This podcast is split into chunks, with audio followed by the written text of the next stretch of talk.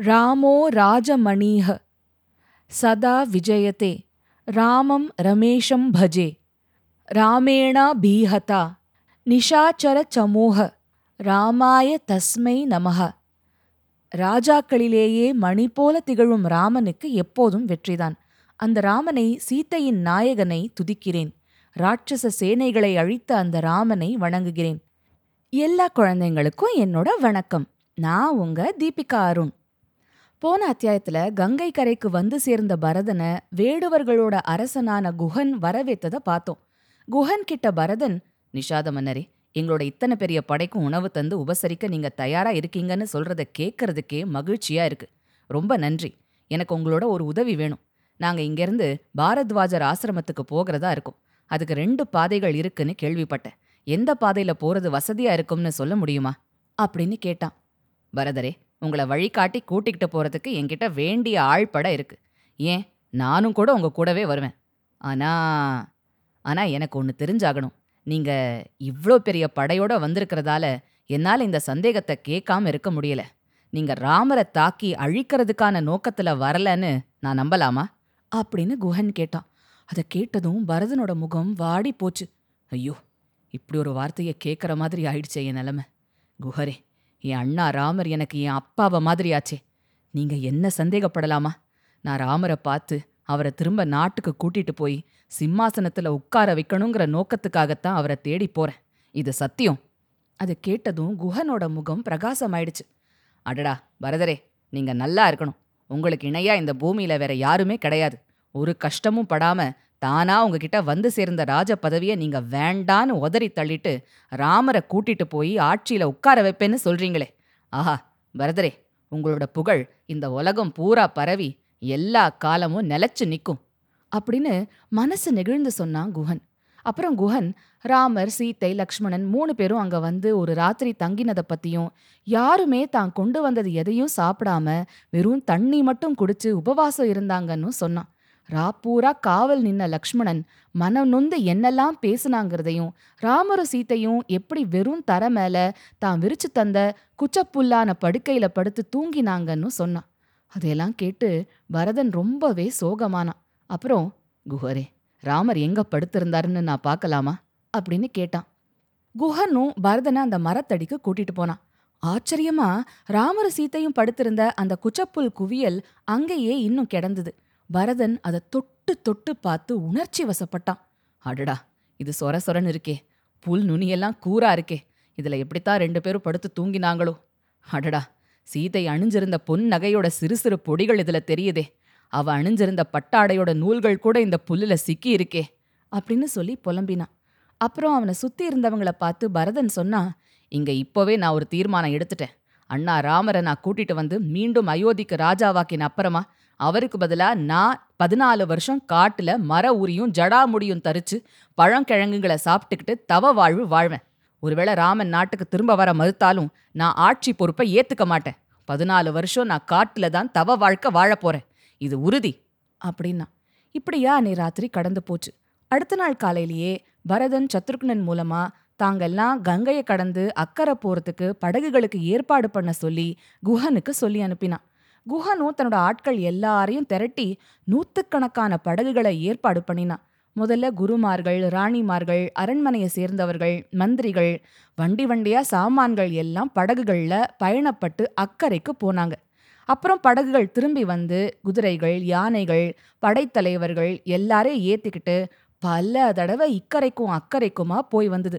ஒரு வழியா எல்லாரும் அக்கறைக்கு வந்து சேர்ந்ததும் தொடர்ந்து பயணம் பண்ணி கங்கையும் யமுனையும் சங்கமிக்கிற இடத்துக்கு வந்து சேர்ந்தாங்க. எல்லாரையும் அங்க தங்க வச்சுட்டு ஆயுதங்களோ ஆடம்பரங்களோ எதுவும் இல்லாம பரதன் கிளம்பி பரத்வாஜ முனிவரோட ஆசிரமத்துக்கு நடந்து போனான். அவன் கூடவே வசிஷ்டரும் சில மந்திரிகளும் வந்தாங்க. அவங்கள பார்த்ததும் பரத்வாஜ முனிவர் எழுந்து வந்து மரியாதையோட எல்லாரையும் வரவேத்தார். கை கால் கழுவ தண்ணி கொடுத்து சாப்பிட பழங்களும் கொடுத்து உபச்சாரம் பண்ணினார். ஒருத்தரை ஒருத்தர் நலம் விசாரிச்சுக்கிட்டாங்க. தசரதர் காலமாயிட்ட செய்தியை கேட்டு முனிவர் கொஞ்ச நேரம் மௌனமா இருந்தாரு. அப்புறம் அவரும் குஹன் கேட்ட மாதிரியே பரதா நீ இப்போ ராஜாவா இருப்ப. நீ எந்த நோக்கத்தோட ராமனை பார்க்க வந்திருக்கன்னு தெரிஞ்சுக்கலாமா? அப்படின்னு கேட்டார். பரதனுக்கும் முன்ன மாதிரியே இப்பவும் மனசுக்கு வேதனையா இருந்தது. பரதன் காரணத்தை சொன்னதும் பாரத்வாஜ முனிவர் சொன்னாரு பரதா சுயக்கட்டுப்பாடும் பெரியவங்க காட்டி தந்த தார்மீக வழியில நடக்கிற மேன்மையான குணமும் இருக்கிற நீ உங்க ரகுவம்சத்துக்கே ஏத்த மாதிரி குலத்துக்கு பெருமை சேர்க்கிறவனா இருக்க.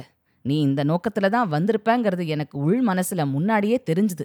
இருந்தாலும் உன் வாயால் அதை சொல்ல கேட்டு உன்னோட பெருமைய உலகத்துக்கு தெரிவிக்கணுங்கிறதுக்காகத்தான் நான் அப்படி கேட்டேன் அப்படின்னு சொல்லிட்டு அவர் தொடர்ந்து பரதா ராமன் லக்ஷ்மணனோடையும் சீத்தையோடையும் இங்கிருந்து சில மைல்கள் தொலைவில் இருக்கிற சித்திரக்கூட மலையில தான் தங்கி இருக்காங்க நீ அவங்கள பார்க்க நாளைக்கு கிளம்பலாம். இன்னைக்கு நீயும் உன் கூட வந்திருக்கிறவங்களும் என் விருந்தாளிகளா எங்க கூட தங்கணும். ஏன் நீங்க சில பேர் மட்டும் இங்க தனியா வந்தீங்க? உங்க படைகளையும் இங்கேயே கூட்டிட்டு வந்திருக்கலாமே அப்படின்னாரு. அதுக்கு பரதன் சுவாமி நீங்களும் உங்க சீடர்களும் அமைதியா தவம் பண்ற இடம் இது. இங்க போய் நான் என் படையெல்லாம் கூட்டிட்டு வந்தேன்னா யானைகளும் குதிரைகளும் ஆட்களுமா வந்து இந்த இடமே பாழாயிடுமே. யானைகள் மரங்களை எல்லாம் முறிக்கும். எல்லா இடமும் அசுத்தமாயிடுமே. அதனால தான் கூட்டிட்டு வரல. நீங்க எங்களுக்கு குடிக்க தண்ணி கொடுத்து பழங்களெல்லாம் கொடுத்து ஏற்கனவே உபச்சாரம் பண்ணியாச்சு. இதை விட எங்களுக்கு வேற என்ன பாக்கியம் வேணும்? அப்படின்னா அதுக்கு பாரத்வாஜர் இல்ல இல்ல அப்படி சொல்லாதீங்க. நீங்க ஒரு நாட்டு இளவரசர். உங்க கூடவே அரச குடும்பமும் பரிவாரமும் வந்திருக்குன்னா உங்க எல்லாரையும் தக்கப்படி விருந்து கொடுத்து உபச்சாரம் பண்றது தான் என் கடமை. அதனால நீங்க ஒன்றும் கவலைப்படாதீங்க. உங்க கூட வந்த எல்லாரையும் படையோட இங்க கூட்டிகிட்டு வந்துருங்க. எல்லா வசதியும் நான் பண்ணித்தரேன். கவலையே பட வேண்டாம் அப்படின்னாரு. பரதன் எல்லாரையும் கூட்டிகிட்டு வர கிளம்பினதும் பரத்வாஜ முனிவர் என்ன பண்ணாரு? கண்ணை மூடிக்கிட்டு ஆழ்ந்த தியானத்துல உட்கார்ந்தாரு. தன்னோட தியானத்து மூலமா தன்னோட தவ சக்தியை உபயோகிச்சு தேவ சிற்பியான விஸ்வகர்மாவை கூப்பிட்டாரு. அப்படியே அஷ்டவசுக்களான தேவர்களையும் தேவேந்திரனையும் கூப்பிடுறாரு. அவங்க கிட்ட நான் அயோத்தியிலேருந்து வந்திருக்கிற பரதனுக்கும் அவன் பரிவாரங்களுக்கும் தங்க எல்லா வசதியும் சௌகரியமா பண்ணி கொடுத்து அவங்களுக்கு பெரிய விருந்து கொடுத்து உபசரிக்க ஆசைப்படுறேன். அதுக்கு வேண்டிய எல்லா ஏற்பாடுகளும் இன்னைக்கு ஒரு நாள் பகல் ராத்திரிக்காக நீங்கள் எல்லாம் செஞ்சு தரணும். இங்க ஒரு மாயா லோகமே சொர்க்கம் மாதிரி உருவாகட்டும் அப்படின்னு சொன்னாரு. அப்படியே ஆகட்டும் அப்படின்னு அவங்க எல்லாரும் ஒத்துக்கிறாங்க. பரதன் போய் தன்னோட படைகளை எல்லாம் கூட்டிக்கிட்டு அங்க திரும்பி வந்தபோது அங்கே இருந்ததையெல்லாம் பார்த்து ஆச்சரியத்துல வாயடைச்சு போயிடுறாங்க. அதெல்லாம் நிஜமா கனவானே தெரியல. ஏன் தெரியுமா? இப்போ முனிவர் தங்கியிருந்த ஆசிரம பகுதியே தலகீழா மாறி இருந்துச்சு. அவ்வளவு பெரிய பட தங்கறதுக்காக ஒரு பெரிய மைதானம் அங்க இருக்கு. அது பூராவும் பச்சை கம்பளம் விரிச்ச மாதிரி பசும் புல் தர. மைதானம் முழுக்க ஏராளமான பழ மரங்கள். அதுலெல்லாம் கொத்து கொத்தா பழங்கள் பழுத்து தொங்கிக்கிட்டு இருக்கு. பரதனும் அவன் கூட வந்த அரச குடும்பத்தினரும் தங்க பல பழன்னு ஜொலிக்கிற ஒரு பிரம்மாண்டமான அரண்மனை அங்க தயாரா இருக்கு. சுத்தி எல்லாரும் வசதியா தங்க ஏராளமான அழகான வீடுகள். யானைகளும் குதிரைகளும் தங்க பிரம்மாண்டமான கொட்டகைகள் எல்லாம் தயாரா இருக்கு. எங்க பார்த்தாலும் பூச்செடிகள் குழு குழுன்னு காத்து எதமா வீசிட்டு இருக்கு எல்லாரும் குளிக்கிறதுக்காக அங்க ஒரு சில ஆறுகள் கண்ணாடி மாதிரி தெளிஞ்ச நீரோட ஓடிக்கிட்டு இருக்கு சில ஆறுகள்ல பால் ஓடிக்கிட்டு இருக்கு அங்கங்க சின்ன சின்ன அழகான குளங்கள். அந்த குளங்கள்ல தேன் பால் பழச்சாறுகள் தயிர் எல்லாம் நிரம்பி இருக்கு யார் வேணும்னாலும் போய் அள்ளி அள்ளி குடிக்கலாம். ஏராளமான தேவலோக அப்சர பெண்கள் அழகா ஆடை அணிகள் அடிஞ்சுக்கிட்டு எல்லாரையும் வாங்க வாங்கன்னு கூப்பிட்டு உபச்சாரம் பண்ணாங்க. பயணத்தால சோர்ந்திருக்கிற எல்லாருக்கும் எண்ணெய் தேய்ச்சி விட்டு உடம்பு பிடிச்சு விட்டு வாசன திரவியங்கள் தடவி குளிப்பாட்டி சந்தனம் பூசிவிட்டு புத்தாடைகள் எல்லாம் அணிவிச்சுக்க அங்க வழி பண்ணாங்க. அங்க இருந்த அரண்மனையில பரதன் தன் மந்திரிமார்கள் புடைசூழ உட்காரறதுக்கு நிறைய ஆசனங்களோட ஒரு பெரிய அலங்காரமான சபா மண்டபம் இருக்கு. அங்க நாரதர் தும்புரு மாதிரியானவங்களும் கந்தர்வர்களும் இசை பாட தேவலோக பெண்கள் நாட்டியமாடி எல்லாரையும் சந்தோஷப்படுத்துறாங்க. அடுத்து அண்டா அண்டாவா தங்க பாத்திரங்கள்ல விதம் விதமான சுவையான உணவு பதார்த்தங்கள் இனிப்புகள் காரங்கள் பழச்சாறுகள் பாயசங்கள் பொரித்த தின்பண்டங்கள் விதம் விதமான மாமிசங்கள் எல்லாம் சுட சுட தயாரா இருக்கு. வந்திருந்தவங்க ஒருத்தர் விடாம எல்லாருக்கும் தங்க தட்டுகள்ல விதவிதமா உணவை பரிமாறி இன்னும் இன்னும் நல்லா சாப்பிடுங்கன்னு உபச்சாரம் பண்றாங்க. அங்க இருந்த தேவலோக பெண்கள் எல்லாரும் வயிறு முட்டை சாப்பிட்றாங்க. எங்க பார்த்தாலும் சந்தோஷமும் சிரிப்பும் கும்மாளமுமா ஆட்டமும் பாட்டமுமா இருக்கு. எல்லா வீரர்களும் படையாட்களும் பாகர்களும் வண்டியோட்டிகளும் தேரோட்டிகளும் மற்ற வேலைக்காரங்க எல்லாரும் என்ன பேசிக்கிட்டாங்க தெரியுமா? அடேய் சொர்க்கம் சொர்க்கங்கிறாங்களே அது இதுதான்டா. நம்ம எல்லாரும் பேசாம இங்கேயே நிரந்தரமா தங்கிடலாம். அயோத்தியும் வேணாம் தண்டகாரண்யமும் வேண்டாம் ஒன்னும் வேண்டாம். பரதன் சௌக்கியமா இருக்கட்டும் ராமனும் சௌக்கியமா இருக்கட்டும்னு. விருந்து மனிதர்களுக்கு மட்டும் இல்லை யானைகளுக்கும் குதிரைகளுக்கும் காளை மாடுகளுக்கும் தான் ஏராளமான கரும்பு துண்டுகள் வறுத்த தானியங்கள்ல தேனை கலந்து தயாராக்கின தீனிகள்னு அதுங்களுக்கும் ஒரே கொண்டாட்டம் தான். இப்படியா அன்னைக்கு ராத்திரி எல்லாருமா எல்லா சுகபோகங்களையும் அனுபவிச்சுட்டு ஆனந்தமா தூங்கி ஓய்வெடுத்தாங்க. அடுத்த நாள் காலையில பரதன் வரத்வாஜர் முனிவரை போய் பார்த்து வணங்குறான். என்னப்பா எல்லாரும் நல்லா சாப்பிட்டீங்களா? நல்லா ஓய்வெடுத்தீங்களா? அப்படின்னு விசாரிச்சாரு. பரதன் சுவாமி உங்க அருளால எல்லாரும் அருமையான சாப்பாடை சாப்பிட்டோம். ஆனந்தமா எல்லா போகங்களையும் அனுபவிச்சோம். நல்லா தூங்கி ஓய்வெடுத்து பிரயாண களைப்பெல்லாம் போய் சுறுசுறுப்பா ஆயிட்டோம். உங்களுக்கு எப்படி நன்றி தெரிவிக்கிறதுனே தெரியல. நாங்கெல்லாம் இப்போ கிளம்புறோம். நீங்க ஆசிர்வதிச்சு எங்களை அனுப்பி வைக்கணும் அப்படின்னு சொன்னான். அப்போ தசரதரோட மூணு மனைவிகளும் முனிவரை வணங்கி ஆசி பெறறதுக்காக அங்க வந்தாங்க. கைகேயி நேரா முனிவர் காலில் விழுந்து அவர் பாதத்தை பிடிச்சுக்கிட்டா. அப்புறம் எழுந்து அவரை வலம் வந்து பரதன் பக்கத்துல தலை குனிஞ்சுக்கிட்டு நின்னா. ஏதோ பாவ மன்னிப்பு கேட்குற மாதிரி இருந்தது அவளோட செய்கை. பரதா உன் தாய்மார்கள் யார் யாருன்னு கொஞ்சம் அறிமுகப்படுத்துறியா? அப்படின்னு கேட்டாரு முனிவர். பரதன் கௌசல்யையும் சுமித்ரையையும் அறிமுகப்படுத்திட்டு சுவாமி இதோ என் பக்கத்துல நிக்கிறாங்களே. இவங்க தான் ராம லக்ஷ்மணர்கள் காட்டுக்கு போக காரணமா இருந்தவ. ராஜா தசரதர் தம் பிள்ளைய பிரிஞ்ச துக்கம் காரணமா உயிரை விட காரணமா இருந்தவங்க. இவங்களுக்கு ரொம்ப கோபம் வரும். செய்ய தகாததெல்லாம் செஞ்சிருக்காங்க. தான் பெரிய அழகின்னு ரொம்ப கர்வம் உண்டு. ராணியா இருக்க தகுதியே இல்லாத ஒரு ராணி. இவங்க தான் என்ன பெத்த கைகேயி.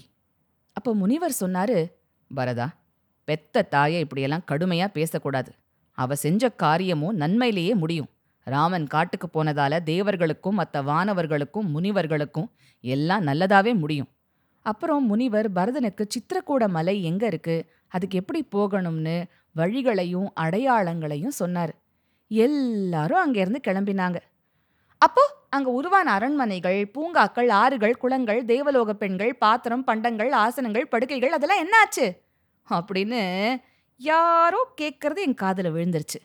எல்லாம் மாயாஜாலம் மாதிரி பாரத்வாஜ முனிவர் தன்னோட தவ வலிமையை உபயோகிச்சு உருவாக்கினவை தானே எல்லாம் வந்த மாதிரியே உடனே மாயமா மறைஞ்சும் போச்சு.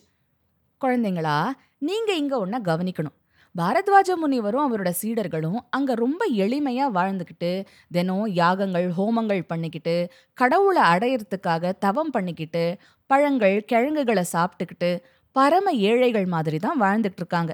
முனிவர் நினைச்சார்னா தன்னோட தவசக்தியை உபயோகிச்சு தங்களுக்காகவே அரண்மனைகள் விருந்து சாப்பாடுகள்னு உருவாக்கிக்கிட்டு சௌக்கியமாக இருந்திருக்கலாமே. ஏன் அப்படி செய்யல? ஏன்னா அவங்களுக்கு அதெல்லாம் ஒரு சந்தோஷமாவே தோன்றதில்ல. அரண்மனை வாழ்க்கை வாழற ராஜா ராணிகளுக்கும் இளவரசர்களுக்கும் வேணா இதெல்லாம் அவசியமாவும் இல்லாம முடியாதுன்னு தோணலாம். சாமானிய ஆட்களுக்கும் படை வீரர்களுக்கும் இந்த போகம் எல்லாம் எப்பவுமே கிடைக்காதுங்கிறதால இதெல்லாம் ரொம்பவே வேண்டியிருக்கலாம். ரொம்பவே பிடிச்சிருக்கலாம். ஆனா தவம் பண்ற முனிவர்களுக்கோ இதிலெல்லாம் துளி கூட நாட்டமே கிடையாது. அவங்களுக்கு இறைவனை அடையிறது தான் குறிக்கோள். அதுல தான் அவங்களுக்கு ஆனந்தம். இந்த சுகம் சௌக்கியம் எல்லாம் அவங்களுக்கு வெறும் மாயை தான் இன்னைக்கு இருக்கும் நாளைக்கு போயிடும். இதுக்கெல்லாம் பழகியாச்சுன்னா? அப்புறம் இதெல்லாம் இல்லாம போனா? துக்கமும் வேதனையும் தான்னு அவங்களுக்கு நல்லா தெரியும். எளிய வாழ்க்கையில கிடைக்கிற உண்மையான சுகம் வேற எதுலயும் கிடைக்காதுன்னு அவங்க புரிஞ்சு வாழறாங்க. அதனால அவங்களுக்கு இதெல்லாம் துச்சம். பரதனும் அவனோட பெரிய படையும் காடு வழியா சித்திரக்கூட மலை இருக்கிற திசையை நோக்கி பயணப்படுறாங்க. காட்டில் இப்படி கணக்கில்லாம யானைகளும் குதிரைகளும் ஆட்களுமா தட புடன்னு பெருசா சத்தம் எழுப்பிக்கிட்டு புழுதியை கிளப்பிக்கிட்டு பயணம் பண்றத பார்த்து காட்டு மிருகங்கள் எல்லாம் பயந்து அங்கேயும் இங்கேயும் ஓடுதுங்க. காட்டு பறவைகள் எல்லாம் கீச்சு கீச்சுன்னு பயத்துல கத்திக்கிட்டு பறக்குதுங்க. இப்படி ரொம்ப நேரம் பயணம் பண்ணி கடைசியா சித்திரக்கூட மலைப்பகுதிக்கு பக்கத்துல வந்து சேர்ந்துட்டாங்க. பரத்வாஜ முனிவர் சொன்ன அடையாளங்கள் எல்லாம் தெளிவா தெரிஞ்சுது. அழகான மலைத்தொடர். ஏராளமான அழகிய மரங்கள் சலசலத்து ஓடுற மந்தாகினி நதி கூட்டம் கூட்டமா மான்கள் மயில்கள் கொக்குகள் அழகான நீர்நிலைகள்னு அந்த இடமே ரொம்ப அழகா இருக்கு. அதோட அமைதிய கெடுக்கிற மாதிரி புழுதிய கிளப்பிக்கிட்டு இவ்ளோ பெரிய படை அங்க வந்து சேர்ந்திருக்கு.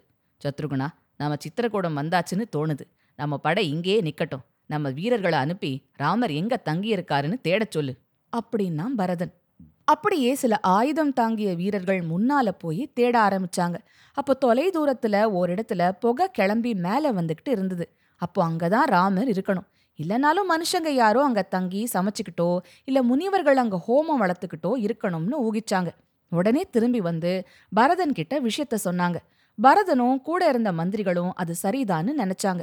பரதன் எல்லாரையும் அங்கேயே தங்க சொல்லிட்டு தான் கூட சுமந்திரரையும் குருவான திருப்தியையும் கூட்டிக்கிட்டு புகை வந்த திசையை நோக்கி நடக்க ஆரம்பிச்சான்.